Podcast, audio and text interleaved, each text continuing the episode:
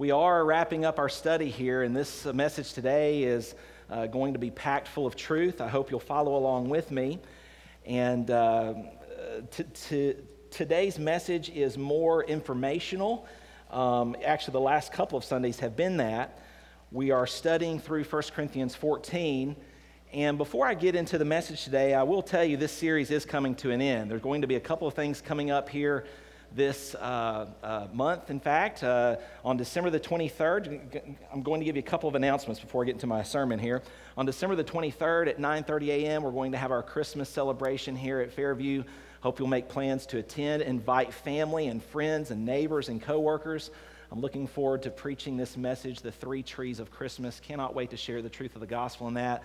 We'll have some special music that day as well, but that's on December the 23rd. And then starting on January the 6th, that is our first service of the new year, will be in this series entitled Transformed how the gospel changes us as we follow Jesus. I don't know if you can see that subtitle up there above it, but how the gospel changes us as we follow Jesus. And really, at the beginning of the year, I want to just re emphasize our mission and vision that we have been given to us by, by the Lord to make disciples who are transformed by the grace of God. And so I hope you'll join me in that study as we'll be in that for four weeks. And then we'll be looking at some other series throughout the year, some special things planned for next year. So, hope that you'll make plans to be a part of all of that. Put that on your calendar. Also, with the calendar, Pastor Donald mentioned this at the end of the service, but I'll go ahead and say it as well. We've got monthly calendars now that you can pick up and avail yourself of so you know what all is going on in the ministry to better communicate what is coming up on the calendar so that you can be here and not miss anything, right? Because you just can't wait to be the church and be here with your church family. I don't know about you, but I need this every week. I need to be a part of my church family. I need to hear you sing these songs. Thank you for ministering to me today, but ultimately, thank you for worshiping the Lord through the singing. Um, so, at this time, we're going to be in 1 Corinthians 14, and the message today is entitled Tongue Twisters. Now, it's not what you're thinking about, you know, sea, seashells, seashells by the seashore. It's, it's not that. We're talking about speaking in tongues from 1 Corinthians 14. And I'm about to show you a video to give you an idea of how mainstream charismatic theology thinks that speaking in tongues is done and, and, and, and, and how it's supposed to be. And this video, again, might hit you from one of two different perspectives. You might have grown up in a culture where you heard this all the time, so this might seem very normal or common to you. But I'm going to assume that many of you did not grow up in a charismatic or a Pentecostal upbringing. And so you will come at this from, wow, that's, that, that looks very strange and very troubling. But I want you to see this video to give you context for what we're going to talk about here this morning and that is here in 1 Corinthians 14, Paul's addressing of the misuse of the gift of tongues. And so, with that said, we'll go ahead and roll that video, and I'm going to get this TV on here too if I can. Here, here it is. Oh, that's real. This is real. This is real. This is real. That's it. That's it. That's it. That is a whole new level of breakthrough in your life tonight. A whole new level of breakthrough in your life tonight.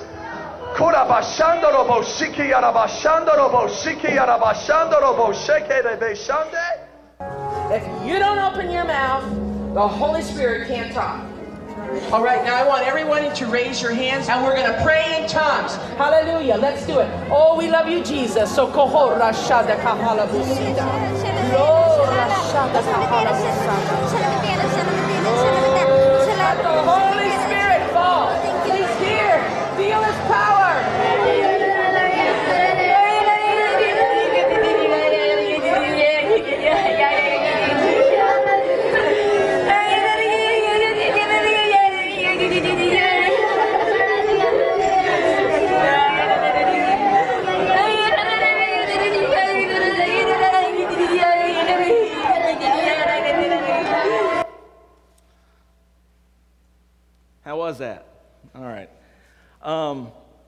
Hopefully that got your attention.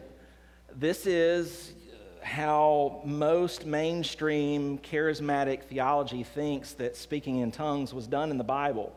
And so I hope that today's message will be instructive and helpful to us as we look at this interesting practice that is done today and compare it with Scripture as we look at this issue of speaking in tongues. Last week we looked at a more broad message on uh, the spiritual sign gifts of healing, prophecy, and today we dig more into this issue of tongues since that's the main one that Paul is addressing here in 1 Corinthians chapter number 14. And so the question this morning as we look at we're actually going to start by way of introduction in Acts chapter 2 and look at the first mention of tongues in the New Testament. And then we're going to look at 1 Corinthians 14 for the remainder of our message. So it's going to be almost a message with two halves, okay? So just to get you prepared. And really, the second half, it looks like there's a lot, but we'll go through those 10 principles very quickly.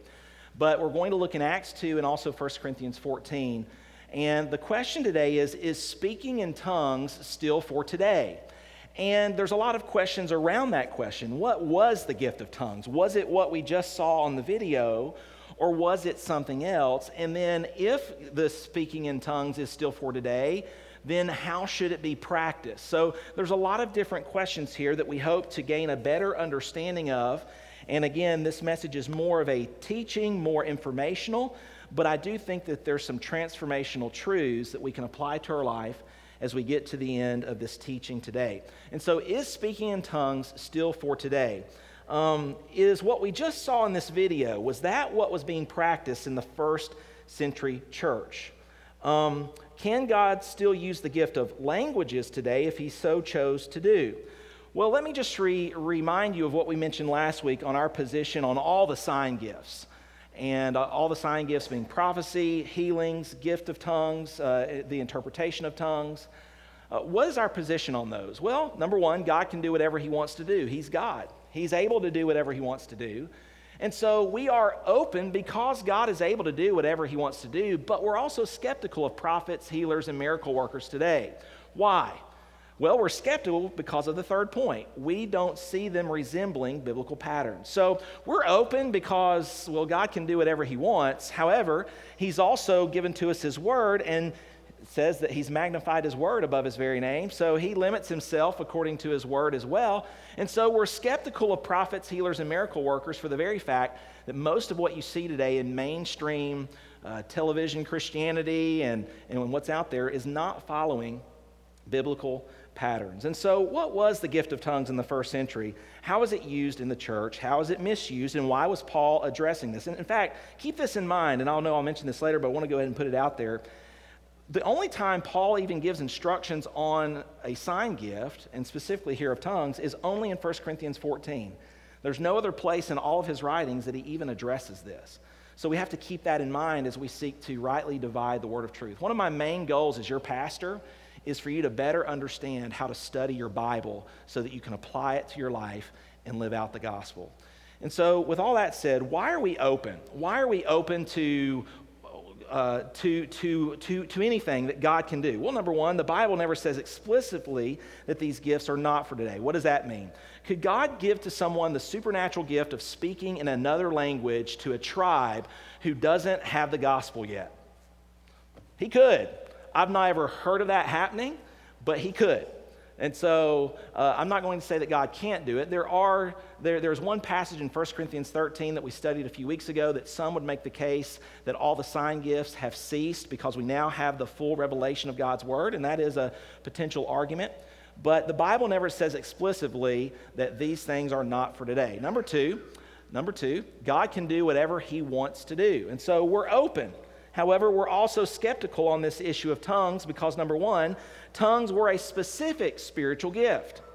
Tongues were a specific spiritual gift. If you look over in 1 Corinthians 12, verse 11, it says, But all these worketh that one and the self same Spirit, dividing to every man severally as he will. Why is that important that I state that tongues were a specific gift? Because in most mainstream charismatic theology today, they will tell you that everyone has to speak in tongues. In fact, there are some Pentecostal uh, streams of theology today that would say, unless you speak in tongues, you're not saved. But see, by this very evidence in Scripture, the gift of tongues was not given to everyone, it was given to some people. And so, tongues were a specific spiritual gift. Uh, only some will have this gift, but certainly not everyone. Number two, its purpose. The, the whole purpose of the gift of tongues in the Bible was to make more and better disciples of, others. You see, most modern day charismatics would say that this is primarily a private gift that is used as a prayer language to God. But the reality is, is our gifts were not given to us for us. They were given to us to make more and better disciples of others. And so tongues were a specific spiritual gift. And then number two, tongues were real languages. If you go to Acts chapter 2, and we're not going to be there long, but I do want you to turn there and see the first mention of the gift of tongues in the New Testament. This is very important. This is one of these uh, study interpretation principles called the law of first mention. What that means is, is that the first time something is mentioned in Scripture typically is very helpful for you understanding going forward its use and its understanding and its application throughout Scripture. And so, with this law first mention, where it's first mentioned in Acts chapter number two, tongues, the gift of tongues, was a real language that other people understood. Go back there to Acts chapter 2. Let's just read this story quickly by way of kind of the first half of our message here, setting the understanding that tongues were a real language. And when the day of Pentecost was fully come, they were all with one accord in one place.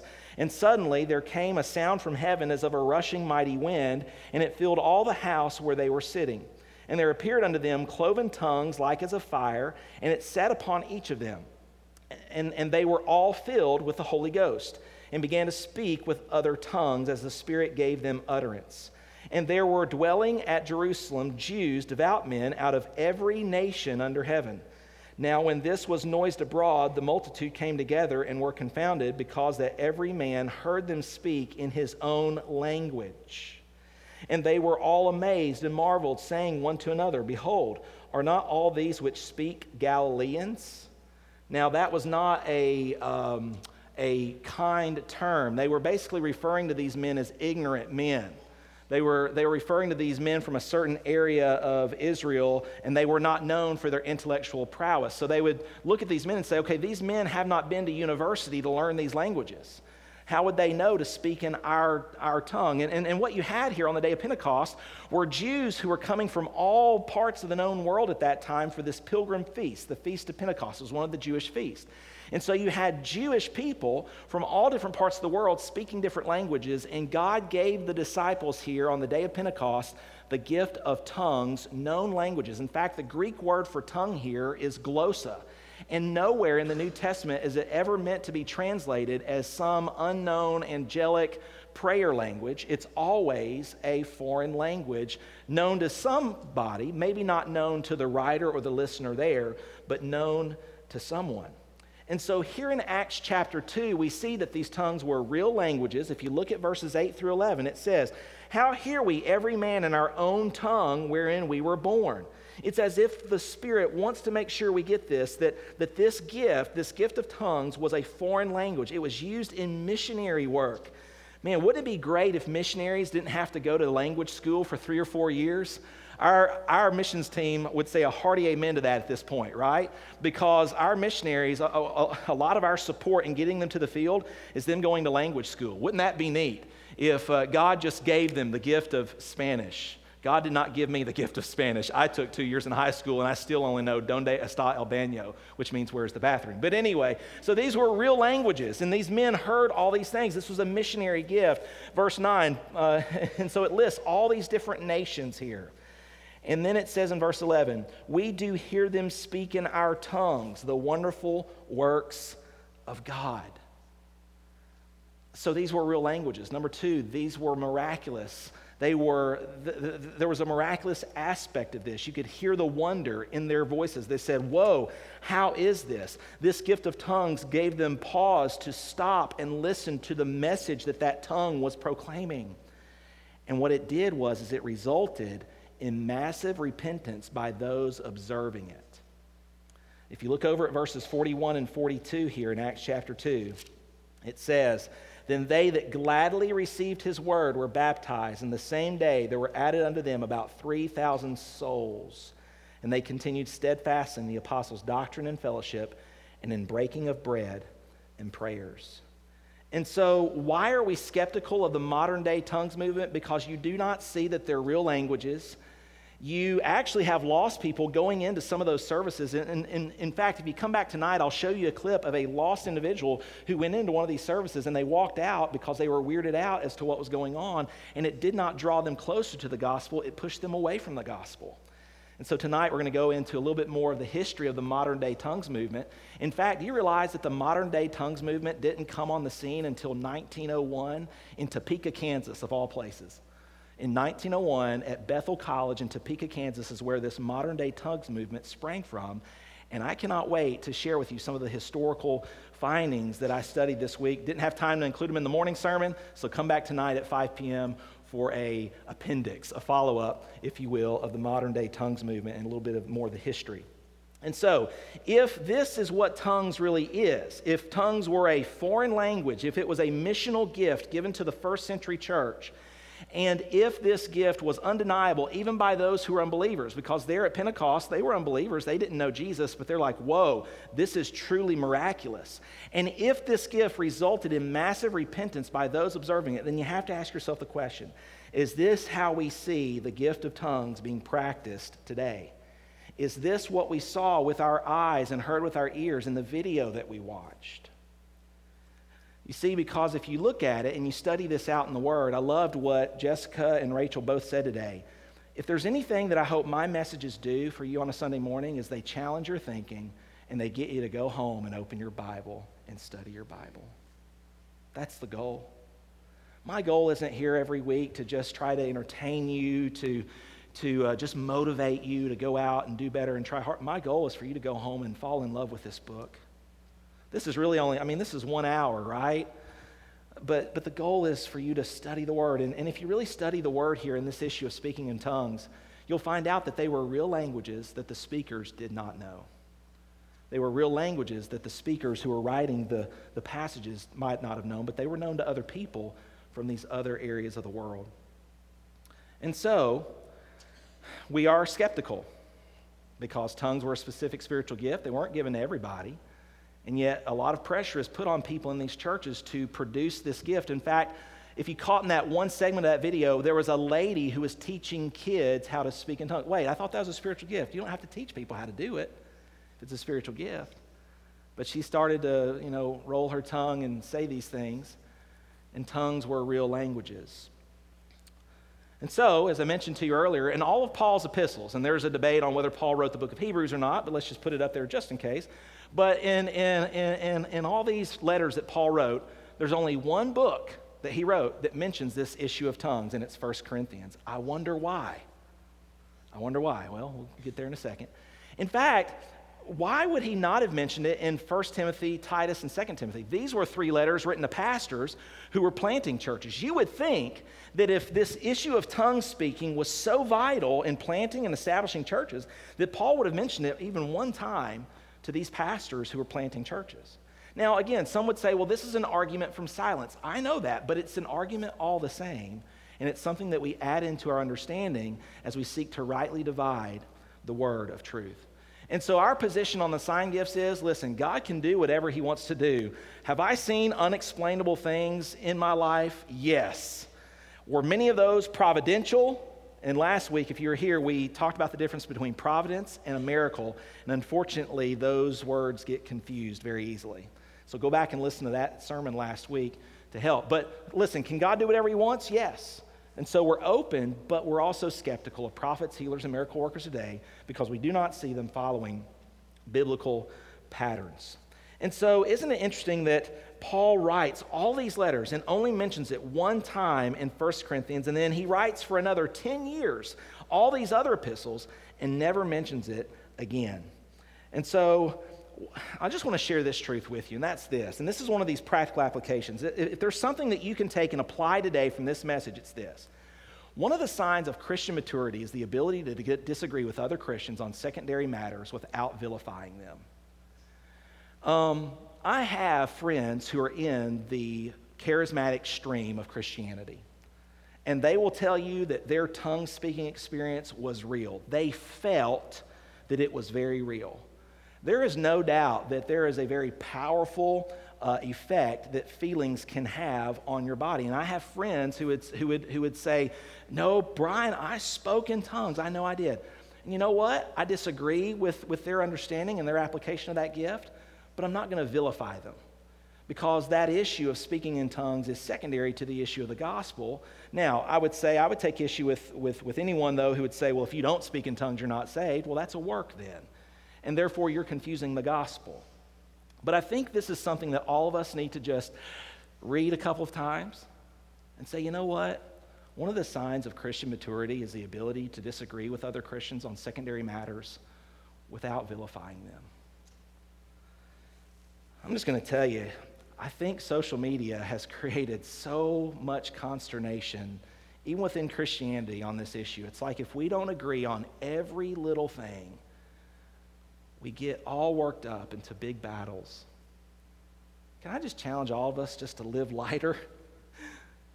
It's okay. God's going to figure it all out in the end for us all. He'll, he'll straighten us all out. Can we focus on loving one another in the midst of our differences? You see, I can love my, my uh, brothers and sisters in Christ who might see differently from me on this issue. I hope that we all can, and I hope that we can all grow in this area. And, and it's not that we do all this perfectly. I understand. We all have to draw it back in sometimes. And so while I might disagree with charismatics on this issue, I have great love for many people in the movement. There's a group of charismatics, they're theologically more conservative, and I have great respect and love for them. Charismatics have helped, I think, Christianity at large in one sense. I think they've, I think they've helped us to remember that loving God should include our emotions. I mean, wouldn't you say that charismatics are more in tune with their emotions than maybe other streams of Christianity? Yeah. I think that they've helped me to understand that. I mean, I don't know about you, but I grew up in a stream of Christianity that was almost afraid to show any kind of emotion. I think charismatics have also been helpful in reminding us that there's a spiritual element to our world and that we wrestle not against flesh and blood, but there is a spiritual warfare going on in our world. I think sometimes we're just like very intellectual, very stoic.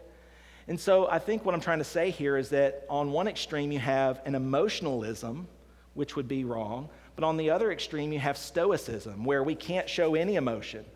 In fact, you know you have a God, an idol in your life if you showed more emotion yesterday from 2:30 to 6 than you do about your justification and the finished work of Jesus Christ in your life.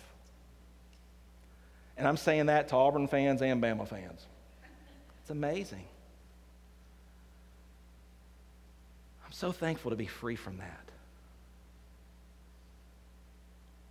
And so we're not here today to say you have to show a certain type of emotion in worship, but let's stop judging. Let's stop vilifying people who want to show more emotion than maybe you, or let's stop judging people who don't want to show more emotion than maybe you. And so I think that's a very practical application of what we're studying today. I don't think anybody's going to break out in the gift of tongues here this morning, okay? Um, because if you do, you better make sure you're following Scripture. You see, I'm, I'm so thankful for scriptural authority in my life. Such a great anchor, such a great security blanket for me. What does the Bible say? What does the Bible mean? How does the Bible apply? Those are all important questions as we seek to be noble Bereans. And so, as we look at 1 Corinthians 14, just very quickly, understand the context. So, when you come to any passage in Scripture, you need to ask yourself okay, to whom was Paul writing and why was he writing? So he was writing to the churches of Corinth. We know that. You've been here for 28 weeks in this series, so you know that. But why was he writing? Because he was correcting the church of Corinth. So this was a corrective letter. So understanding the context of 1 Corinthians 14, Paul was correcting the misuse of spiritual gifts here in this section of his epistle. So when you read anything in 1 Corinthians 14, you need to take into context the tone of what he's saying. He's correcting a misuse and abuse of this gift. Number two, uh, and of course, we mentioned this a few weeks ago. He said you had gift envy issues. If, if, if you go back to 1 Corinthians 11 and 12, you see that he said you have a gift envy issue, you have a gift elevation issue, and you have a gift projection issue. And so Paul lays out here this, the abuse of these spiritual gifts. So, the overall tone here of what Paul is saying in 1 Corinthians 14 is not, hey, you're doing a great job, keep up the good work. That's not what he's saying. He's saying, no, you're doing wrong. you're not living out the gospel in these spiritual gifts, stop misusing them. And you know what? I'm thankful for that. I'm thankful that I see a, an apostle who preached the gospel and he got very corrective with the church here. He got very corrective with their issue of not following the gospel, living out the gospel, misusing these spiritual gifts. Of course, many other areas that he's corrected in this epistle, but this one right now, he's correcting the misuse of spiritual gifts. Number two, keep in mind the influence of Delphi's ecstatic speech practices. Delphi is a city about 50 miles to the north of Corinth, and if you study out Bible history around this area, what you'll find out, and here's a picture of the city of Delphi, of course, the ancient ruins, and there is a picture of the temple to Apollo.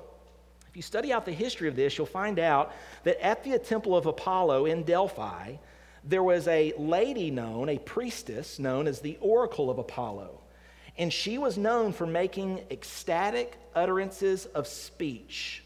She was known for speaking in random tongues, claiming that these ecstatic speeches were from Apollo and then she would interpret those speeches for the people. This was a very emotional and it was a very influential thing that she would do.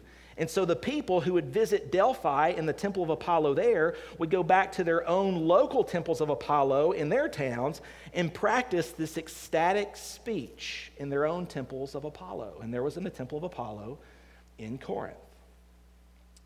And so the and so keep in mind, the Christians of Corinth were very immature in many ways. And in one of the ways, they used syncretism. What is syncretism? It's where they would take something from other religions and they would add it to their practices. And so keep in mind now, so Paul is correcting an abuse. Keep in mind also the, infin- the, the, uh, the influence of other pagan religions. I mean, th- this isn't un- um, out of out of character with Paul because he's already mentioned another practice that they were doing in a wrong way, and that's meat sacrifice to idols. And so they had this syncretic approach, and they would take other religious practices from other pagan religions and try to bring them into Christianity. We see that in many uh, mainline denominations of quote unquote Christianity today. And then finally, we see here in this letter, understanding the context, that this letter is filled with challenges, correction, sarcasm, and hyperbole. Paul does not hold back any punches here in this letter. You're like, really? Yeah, I mean, have you not been paying attention? He says in 1 Corinthians 3 1 through 2, he says, Brethren, I couldn't speak unto you as, as unto spiritual, but as unto carnal, even a baby. Paul basically told the church of Corinth they were being babies. So, so if I have to get up here some Sunday and say, stop being a baby, I've got Paul, Paul to back me up. Stop being a baby. So he said, Listen, you're a baby. You're full of division. You're full of carnality. You're full of hero worship. You're fighting about things that don't matter. Uh, he said, you are, you are a babe in Christ. He would say in other areas, he would say, uh, We are made fools for Christ's sake, and, and, and uh, you, are, you, you are despising what you should be honoring, and you are honoring what you should be despising. He says, You're puffed up. He says that you're coming together for your worship, and it's not for the better, but it's for the worse. He says that in 11, verse 17. And so Paul uses very strong language in this epistle. And so as you take all that into view, then you get to these instructions that he's going to give for tongue speaking. So Paul is correcting an abuse and misuse. These languages were actual known languages. And so he corrects this issue with 10 principles here. And we're going to go through these quickly. And so let's just look at 1 Corinthians 14. And the first issue here Paul lays out is this He says the gift of prophecy was to be desired more than the gift of tongues. Look at verses, uh, well, start in verse 1. He says, Follow after charity and desire spiritual gifts, but rather that ye may prophesy. For he that speaks in an unknown tongue speaks not unto men, but unto God. For no man understandeth him, howbeit he, in the Spirit he speaketh mysteries. But he that prophesieth speaketh unto men to edification and exhortation and comfort. He that speaketh in an unknown tongue edifies himself, but he that prophesieth edifieth the church. Now, I don't think Paul's saying here that, that speaking in the tongue should build the other should build that person up alone. No, what he's using is, is he's using hyperbole here. He's using sarcasm. He's saying, okay, you know, even if you could speak in an unknown tongue, which is only known to God, it's only building up yourself. It's only drawing attention to yourself. And, and that's what you see. So many times, I mean, if if you think the purpose of our spiritual gifts is given to us to say, look at me, look at me, look at me, you've missed it. The purpose of our spiritual gifts is given to us to say, look at Jesus, look at Jesus, look at Jesus. Isn't he wonderful? Isn't he beautiful? Isn't he worthy of our devotion? You see, what you've got in these spiritual sign gifts today is you've got these MOGs, these holy men of God, so, so, so they think, walking around with their entourage, their lights, their camera crew, and they can heal while they're on stage. But man, I'd love for them to go into a leper colony and heal, into a cancer ward and heal. And so, the purpose of our gifts, and so Paul's saying here, listen, this spiritual gift of tongues is not so that people can look at you, but he's using hyperbole here. He's saying, listen, okay, okay, this gift is to build yourself up. No, but, but prophecy edifies the church. Verse 5 I would that ye all spake with tongues, but rather that you prophesied. He's saying, I'd rather you prophesy, for greater is he that prophesieth than he that speaketh with tongues, except he interpret, that the church may receive edifying. Now, brethren, if I come unto you speaking with tongues, what shall it profit you? except I shall speak to you either by revelation or by knowledge or by prophesying or by doctrine. And even things without life giving sound, whether pipe or harp, except they give a distinction in the sounds, how shall it be known what is piped or harped? I love this illustration. Musicians, we would not really appreciate, it would not be edifying to the church, and I don't think it would even be edifying to you if you got up here and just played a whole bunch of random notes. Have you ever heard an orchestra warming up? It's like a cat scratching a chalkboard for me. It's like it's all out of tune. And that's what this tongues issue, that, that's the picture he's painting here. He's saying this, this issue of this random ecstatic speech is not bringing glory to me and it's not edifying the church. Verse 8 For if the trumpet give an uncertain sound, who shall prepare, himself to the battle? So likewise, ye, except ye utter by tongue words easy to be understood now, that's an important verse even for preachers preaching in the known English language. Can I get an amen? Sometimes preachers use words that are hard to be understood. we're sorry. We'll try to make sure we're not uh, using those random uh, hapax legomenos. There I go, using that weird Greek word. Anyway, how shall it be known what is spoken? For ye shall speak into the air. There are, it may be, so many kinds of voices in the world, and none of them is without, is, is without signification. Therefore, if I know not the meaning of the voice, I shall be unto him that speaketh a barbarian, and he that speaketh shall be a barbarian unto me.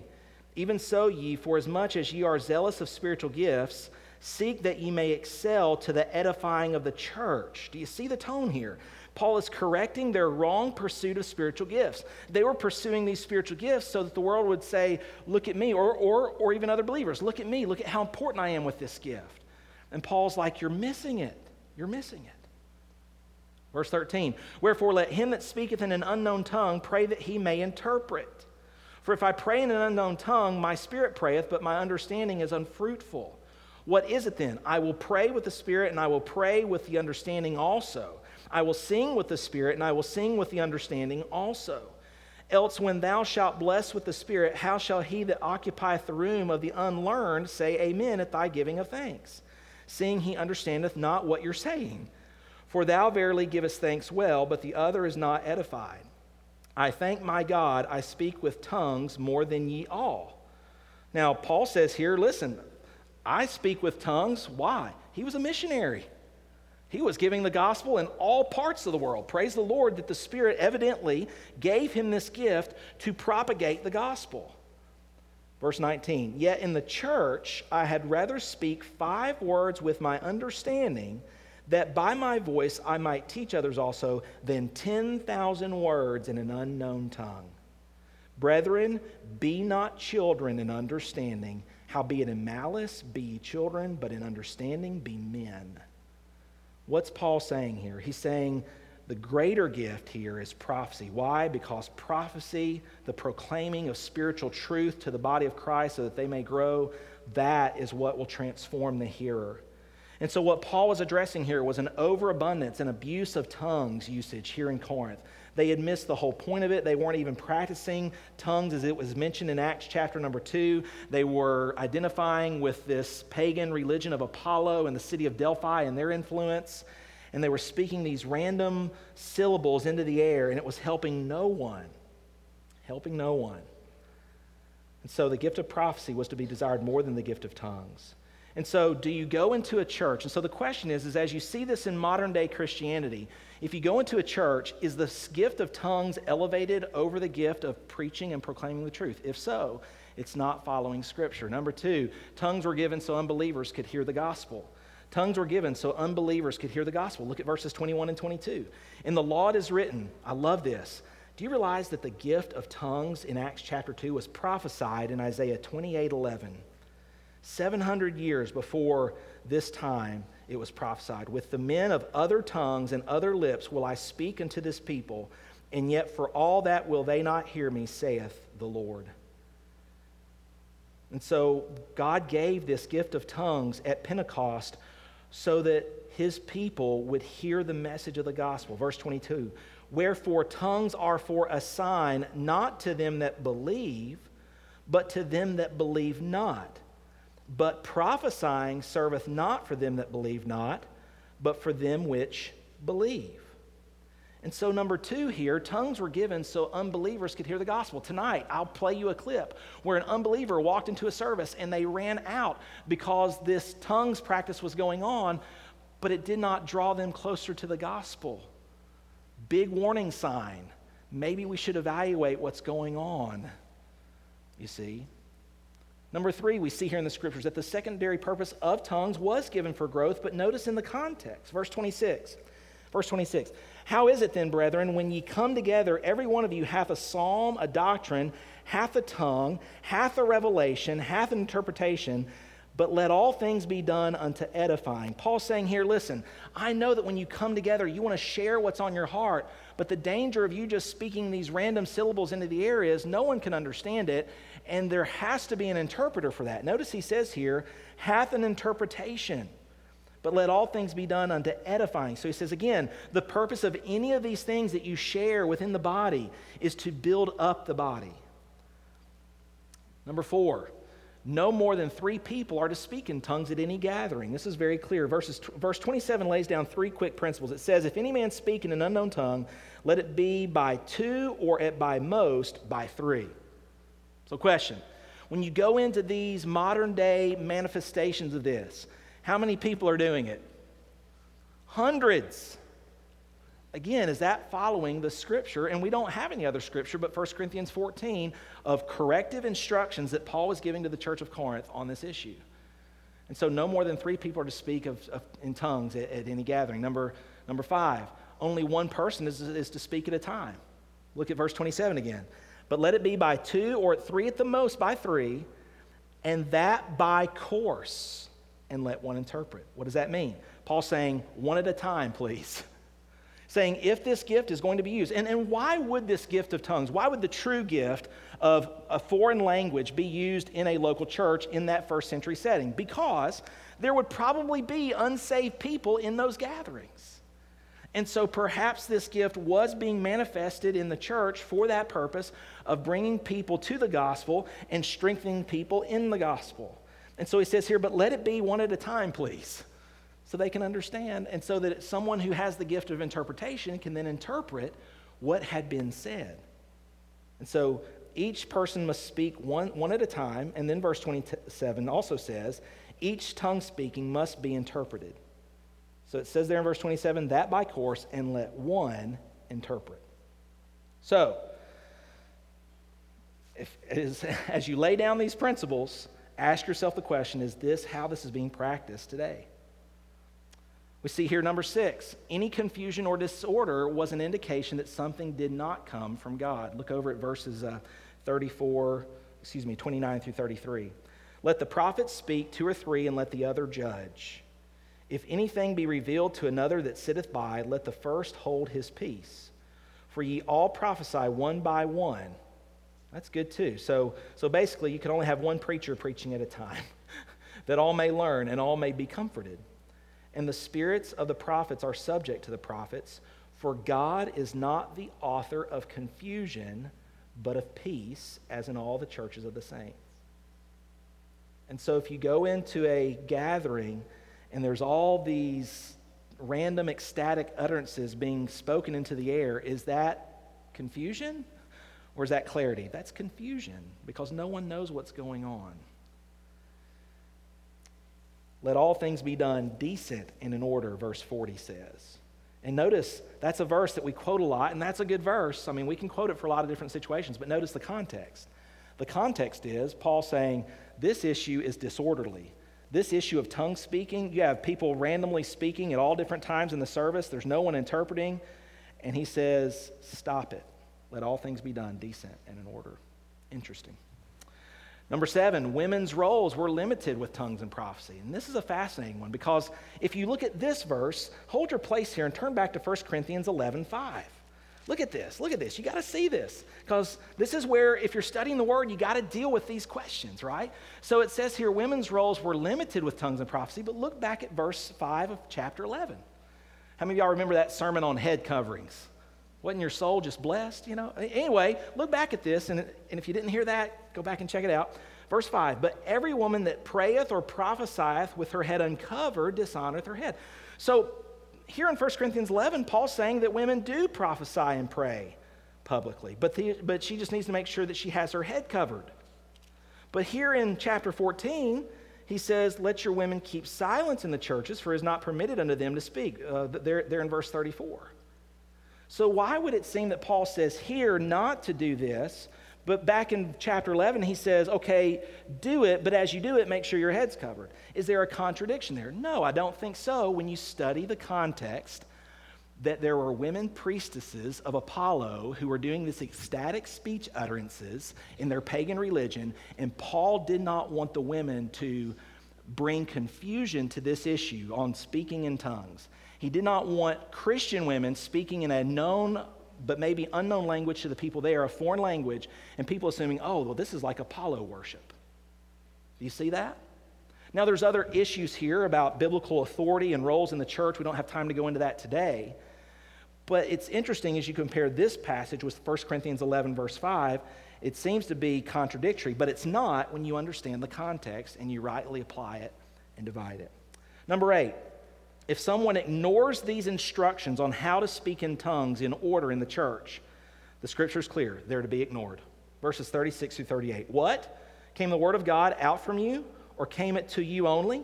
If any man think himself to be a prophet or spiritual, again, do you hear the tone? Paul's like, you think you're you think you've got all these great gifts and it's all about people looking at you. He says, Let him acknowledge that the things that I write unto you are the commandments of the Lord. But if any man be ignorant, let him be ignorant. Paul's like, listen, if they ignore you, if they choose not to listen, they're to be ignored. They can just go on babbling. And then finally, he says here in verse 39 don't forbid people from speaking in tongues. Why does he say that? Because could God give to someone the manifestation of this miraculous gift to propagate the gospel to a people not in their native language? Sure, he can. And so Paul says here in verse 39 Wherefore, brethren, covet to prophesy and forbid not to speak with tongues. And so there's 10 instructions for tongue speaking in the church. So if someone were to come to me and say, hey, can God use the gift of tongues in our modern culture? I would say, well, are they real languages? Are they being used to spread the message of the gospel? And are they abiding by the instructions that Paul lays out here in 1 Corinthians 14? If so, then I am okay with that. I am open to that. I won't condemn that, but I'll just say this I have never seen this in any church be practiced in this way. I grew up, I was a teenager, and I went to several different churches with friends from high school. And I was in services where these sign gifts were being demonstrated and never did I see these things being followed. It was confusing, it was awkward. And so, this is where we have to rightly divide the word of truth and balance this. And again, there are brothers and sisters in Christ who would see things differently from me. And you know what? I'm not going to vilify them. I'm going to say, you know what? I disagree. But where we can agree, hopefully, on the, the, the, the scriptural principles of doctrinal truth, let's agree there. On these secondary matters, if we disagree, we disagree. But I want to just point this out too, and I think this is a great truth. You know, in the midst of all this correction and all this area where Paul had to deal with a church, that was misappropriating spiritual gifts, abusing them, having spiritual gifts magnify their own pride and their own ego. You know, knowledge puffs up, but charity edifies. In the midst of all this, I think the lesson for me this week was that God will use um, whatever means necessary to get the gospel to those who need to hear. That's what I see here in this passage and over in Acts chapter 2. God will use whatever means necessary to get the gospel to people. Even if it takes you going to a foreign country and you all of a sudden speaking in that country's language. Can God do that? Sure, He can. I heard of a guy who fell, knocked, knocked his head. I don't want to find out this way, but he fell and knocked his head and woke up speaking fluent Mandarin Chinese. I have no idea how that could be explained. But you know what? I think this is a beautiful picture of the gospel. That God would give this spiritual gift to the first century church so that the message of the gospel could be carried forth. And of course, as always, Satan loved to take something that was from God and he loves to twist, pervert, and distort so that he can confuse. And so the question today is for us is will we use our spiritual gifts in his mission to evangelize, to evangelize the lost and edify the church? Hey, I don't think God's looking for you to have the miraculous gift of an unknown tongue.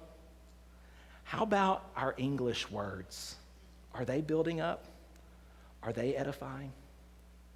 Are we using our spiritual gifts here in this local body for the evangelizing of the lost and for the building up of the body? God has given us our gifts to make more and better disciples of Jesus. May we purpose in our hearts to do that today. Let's pray together.